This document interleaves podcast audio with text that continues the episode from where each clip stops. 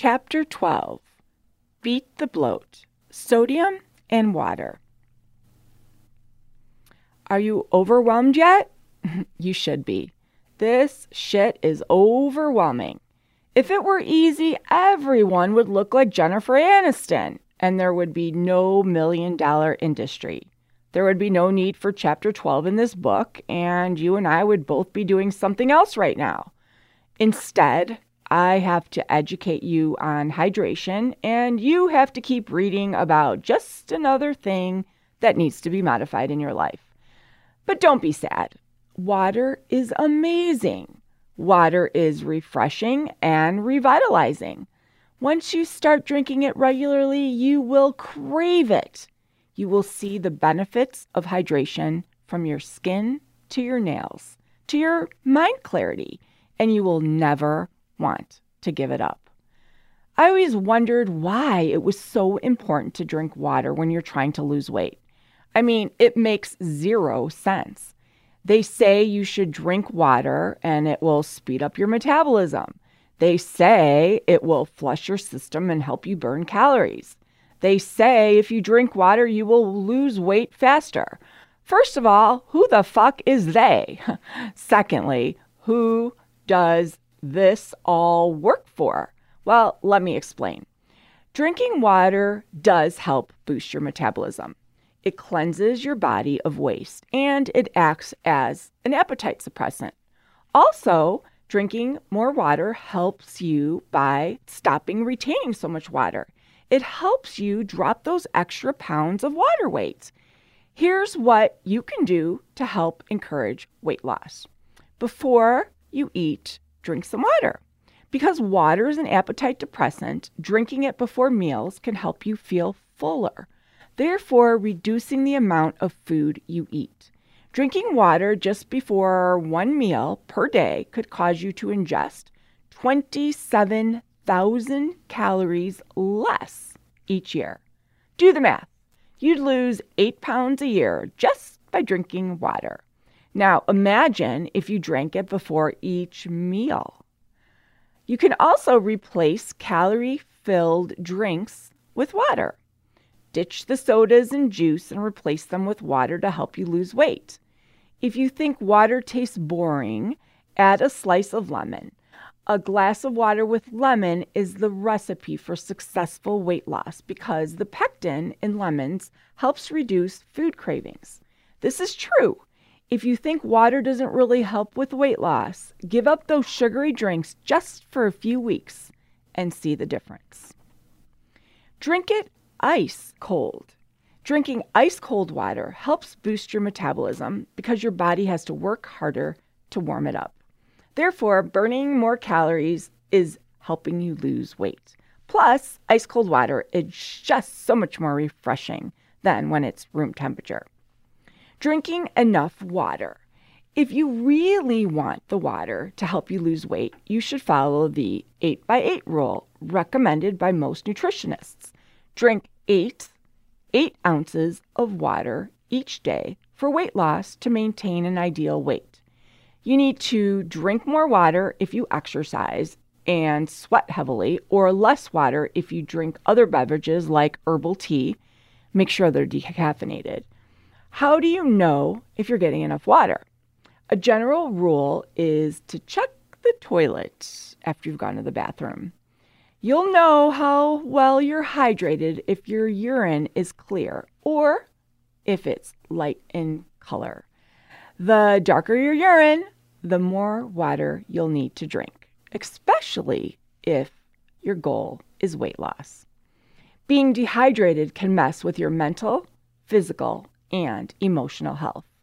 Numerous studies show attention, memory, and mood can be damaged, and physical distress such as headaches, constipation, and kidney problems can result. It's not hard. Just drink water. Drink the damn water. I have found that people who dislike water end up craving it after they've built it into their routines. Water is also the best way to combat bloat. You know, bloat. The fantabulous condition that occurs after you've consumed a meal that's high in sodium and may cause water retention, fucking bloat. You could be having the best week. One bad decision later, and you are looking at a potbelly the size of a frickin' watermelon and hands the size of baseball mitts. One would think that if you are retaining water, that you should stop drinking it until you've lost all the fluids that your body is holding on to. Wrong answer. Since our bodies like to fuck with us and make us crazy, this would be far too easy of a solution. Instead, it is just the opposite. In order for the body to release the fluid it is retaining, you would have to give it more fluid to get it to release all of this water. I have this mental image of Niagara Falls in my head. The water just builds up until it spills over and finally has to flush out. If you've ever experienced edema, this is a fancy name for bloat, once your body decides to release this water, you are in the bathroom every hour. You are a peeing machine.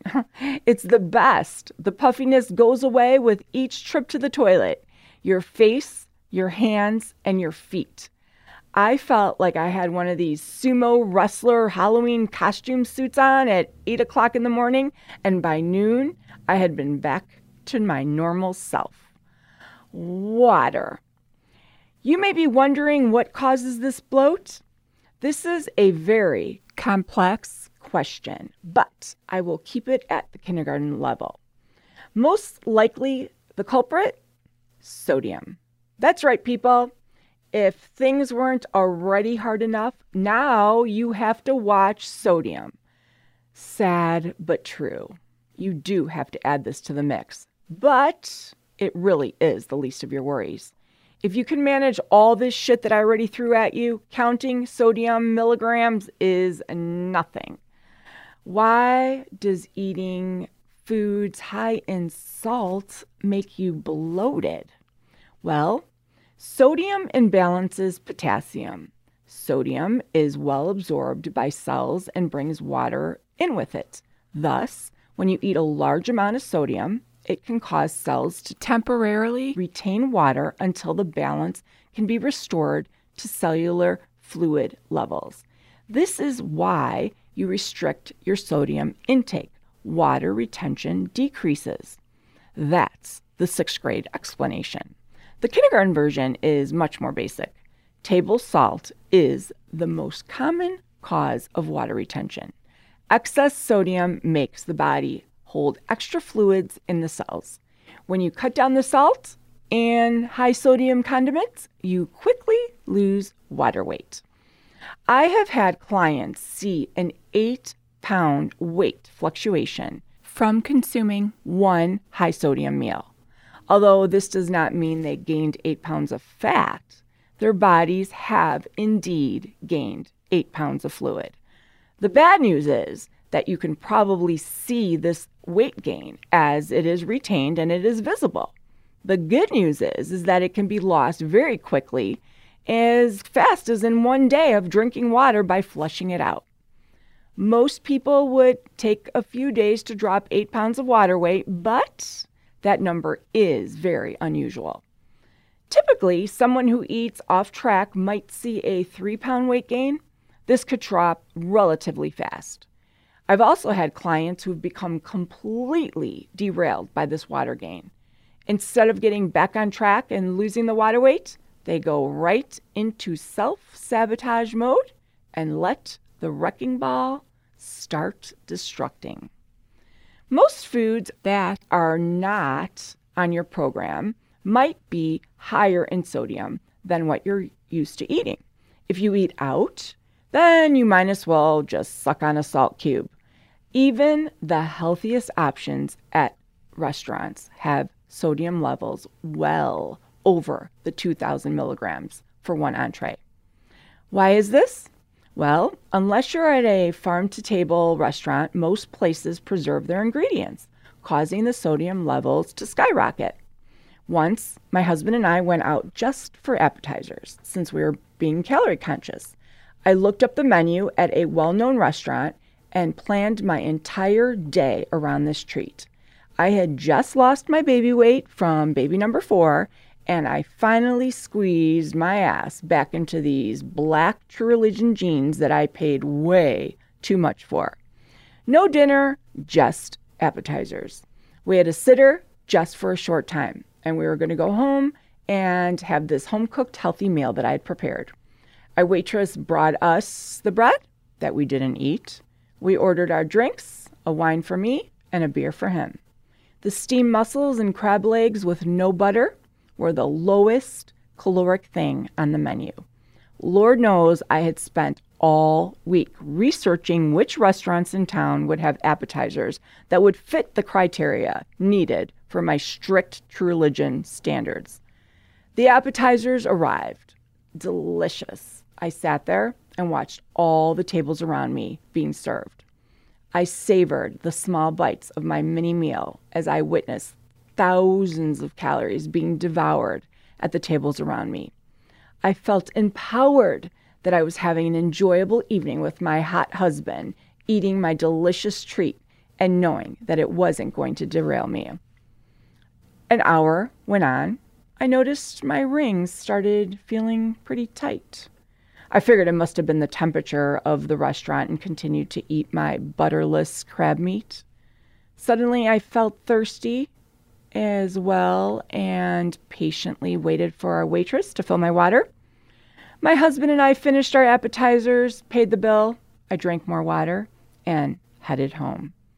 A victory. We went out, a night without our little monsters, and we stayed on track with our eating. The next morning, I woke up, and I felt like I had sandpaper in my mouth. Don't laugh. I could have filed my nails with my tongue and sanded off the calluses off the roof of my mouth with what I had going on. My hands felt tight, and my face looked puffy. Dumbfounded, it didn't bother me because I knew I stayed on track the day before. I got up. I used the bathroom, brushed my teeth. Next on the list was the daily weigh-in. Excited to hop on the scale after a good eating day, I skipped on with confidence and grace.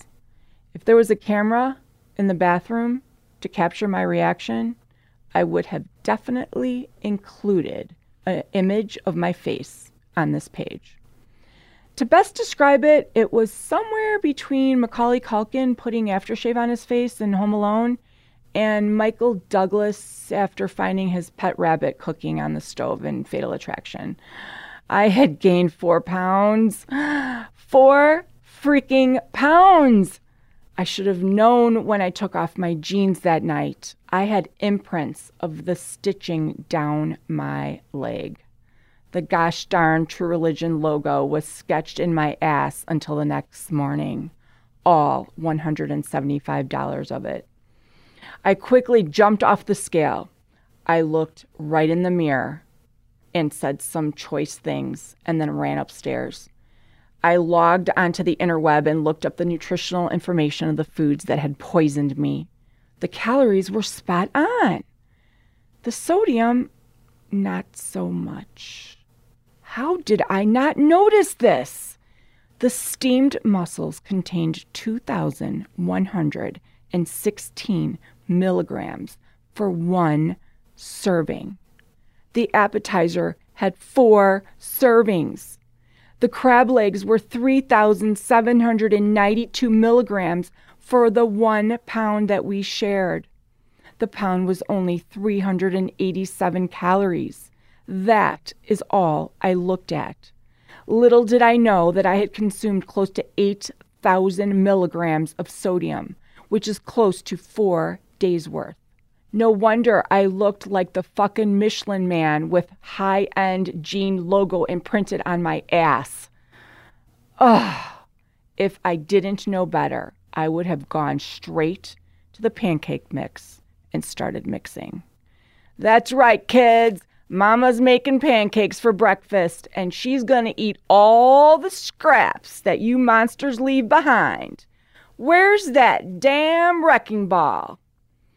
However, I knew better. I knew it was water.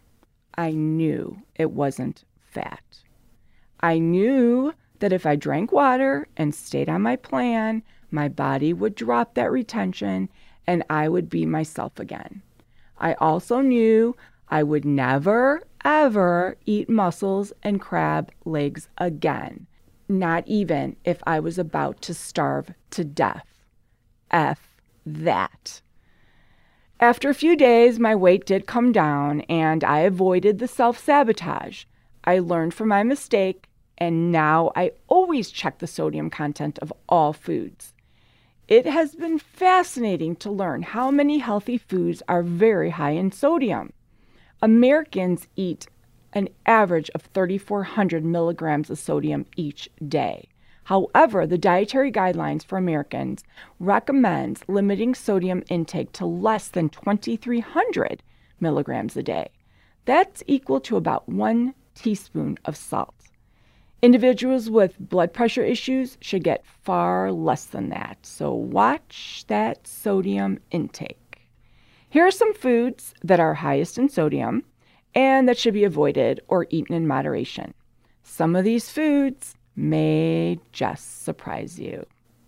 Foods high in sodium: yeast spreads, pizza, all lunch meat sandwiches, cold cuts and cured meats, burritos and tacos, soups, always, unless homemade, all savory snacks, rotisserie chicken, all cheeses, including cottage cheese, pasta mixed dishes, mixed seasonings, bacon, hot dogs, and sausages, Mexican mixed dishes, tomato-based condiments, salad dressings, poultry mixed dishes, sodas and soft drinks, ready-to-eat cereals, mashed potatoes and potato mixtures, fish and seafood, French fries, Chinese food, soy sauce, pickles and olives, and many, many more. So watch the labels.